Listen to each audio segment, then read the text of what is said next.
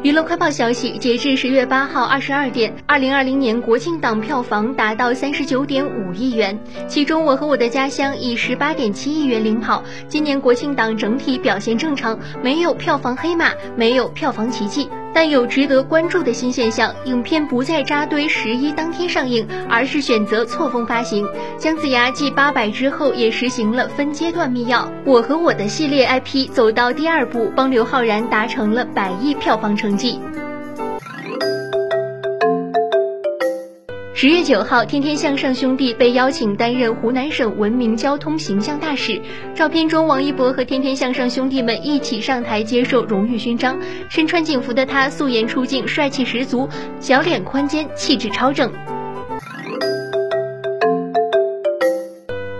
十月九号，迪丽热巴工作室更新一组热巴海边浪漫大片，身穿飘纱鱼尾长裙，身材被凸显得更加曼妙，气质真的太绝了。